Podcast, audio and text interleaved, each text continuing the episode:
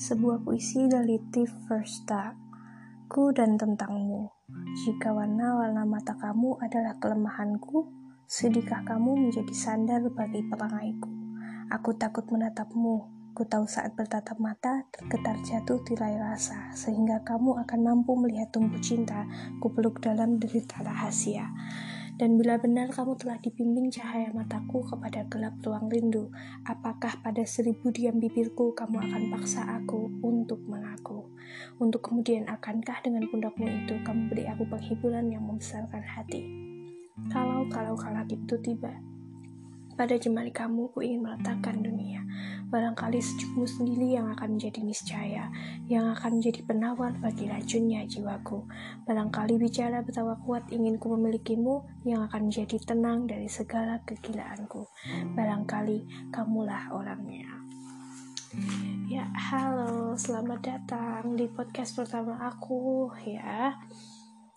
Oke, kali ini aku pengen bahas puisi yang udah aku bacain tadi. Jadi puisi itu ada di buku antologi Peladang Cedera Kaliatif Versta pada halaman 37. Ya, ini buku pertama aku dan isinya tentang antologi puisi tentang seseorang yang menemukan arti cinta. Di salah satu halamannya ini ada satu puisi yang ini ya bisa dibilang favorit aku kenapa favorit aku karena puisi ini aku buat ketika aku sedang mengharapkan cinta, sangat mengharapkan cinta, dan sangat mengharapkan kehadiran seseorang dalam hidup aku yang bisa merubah aku dari seorang peladang cedera jadi seseorang yang lebih indah lagi. Tuh. Cie. Nah, apa sih isi dari puisi ini? Kita akan buka isinya dari balis per balis. Yang pertama, jika warna-warna mata kamu adalah kelemahanku, sudikah kamu menjadi sandal bagi pelangaiku? Nah, pada kali ini tuh aku tuh membayangkan ya seseorang datang dengan matanya yang sangat indah gitu. Terus aku aku bakal jadi lemah kan ketika ngelihat mata yang seindah itu terus aku tanya sama laki-laki ini jika warna-warna mata kamu adalah kelemahanku sudahkah kamu menjadi sangat sandal bagi pelang pelangaiku gitu jadi karena kamu udah memikatku kamu tuh harus tanggung jawab gitu kamu mau nggak jadi sandaran bagi aku gitu karena kamu sudah terlalu memikatku gitu Aku takut menatapmu. Ku tahu saat bertatap mata tergetar jatuh tirai rasa, sehingga kamu akan mampu melihat tumbuh cinta kepeluk dalam derita rahasia. Nah, aku tuh takut banget ketika natap laki-laki ini, karena ketika bertatapan, dia mungkin bisa baca kalau aku punya rasa sama dia, karena kan mata itu katanya cermin dari hati kan, jendela hati gitu, jadi kita bisa melihat perasaan seseorang dari matanya. Dan itu yang aku takutkan. Dan kenapa aku takut natap kamu? Karena aku takut kamu bakal tahu kalau aku ada rasa sama kamu gitu dan bila benar kamu telah dibimbing cahaya mataku kepada gelap ruang rindu apakah pada seribu diam bibirku kamu akan paksa aku untuk mengaku? Jika kamu udah di di benar-benar bisa apa tahu perasaanku lewat mata tadi terus kamu dibawa sama mata aku kepada gelap ruang rinduku apakah kamu akan paksa aku buat mengakui perasaanku gitu. Untuk kemudian akankah dengan pundakmu itu kamu beri aku penghiburan yang membesarkan hati? Lagi-lagi aku minta pertanggungjawaban dari laki ini. Kalau kamu paksa aku buat mengakui perasaan terus aku nangis karena nggak bisa nahan nggak bisa nahan apa ya nggak bisa nahan rasa mungkin malu atau campur aduknya ketika aku menyatakan perasaan itu. Kamu bakal tanggung jawab mau ngasih pundakmu itu nggak buat membesarkan hati aku gitu buat menenangkan aku atau mungkin membalas cintaku gitu. Kalau kalau kala itu tiba pada jemali kamu ku ingin meletakkan dunia.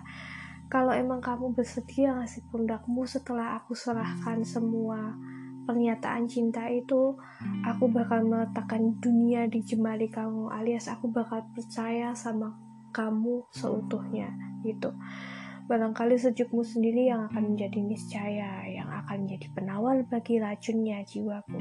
Barangkali bicara betapa kuat inginku memilikimu, yang akan menjadi tenang dari segala kegilaanku. Barangkali kamulah orangnya.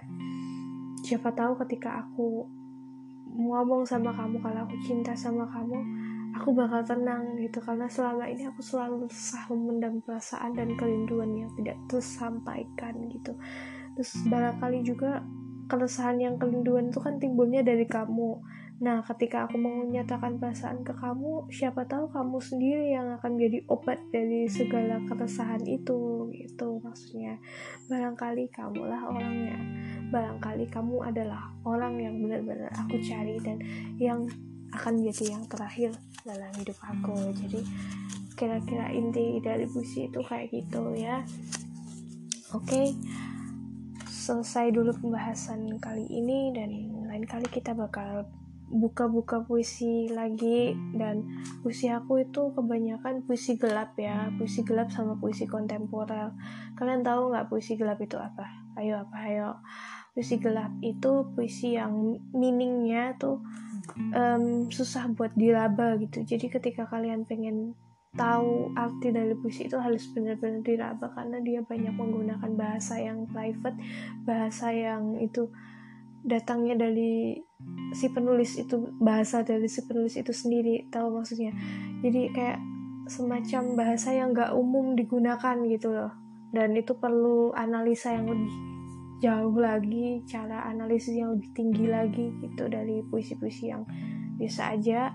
Kemudian kalau puisi kontemporer itu puisi yang nggak mengutamakan ininya kata-katanya atau nggak rimanya dan lain-lain tapi dia cuma mengutamakan seperti bentuknya kayak gitu. Jadi kalau puisi kontemporer ini biasanya cuma permainan kata atau enggak kata-kata yang mirip dijadiin satu dalam satu baris atau misalnya suku kata suku kata yang sama dijadiin satu. Tapi dalam musik kontemporer itu juga memuat arti itu kalau kita bisa ngeraba makna yang ingin penulis sampaikan kayak gitu.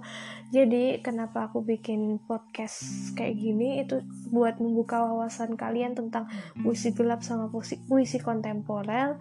Biar kalian tuh bisa lebih kritis lagi atau bisa lebih memahami lagi ketika ada puisi-puisi yang gelap meaningnya atau enggak puisi kontemporer yang memang dia cuman apa sih orang paling ngelihat puisi kontemporer tuh dilihatnya ini puisi apaan? cuman awur-awuran kayak gini. Padahal itu sebenarnya tuh memuat makna yang sangat dalam gitu.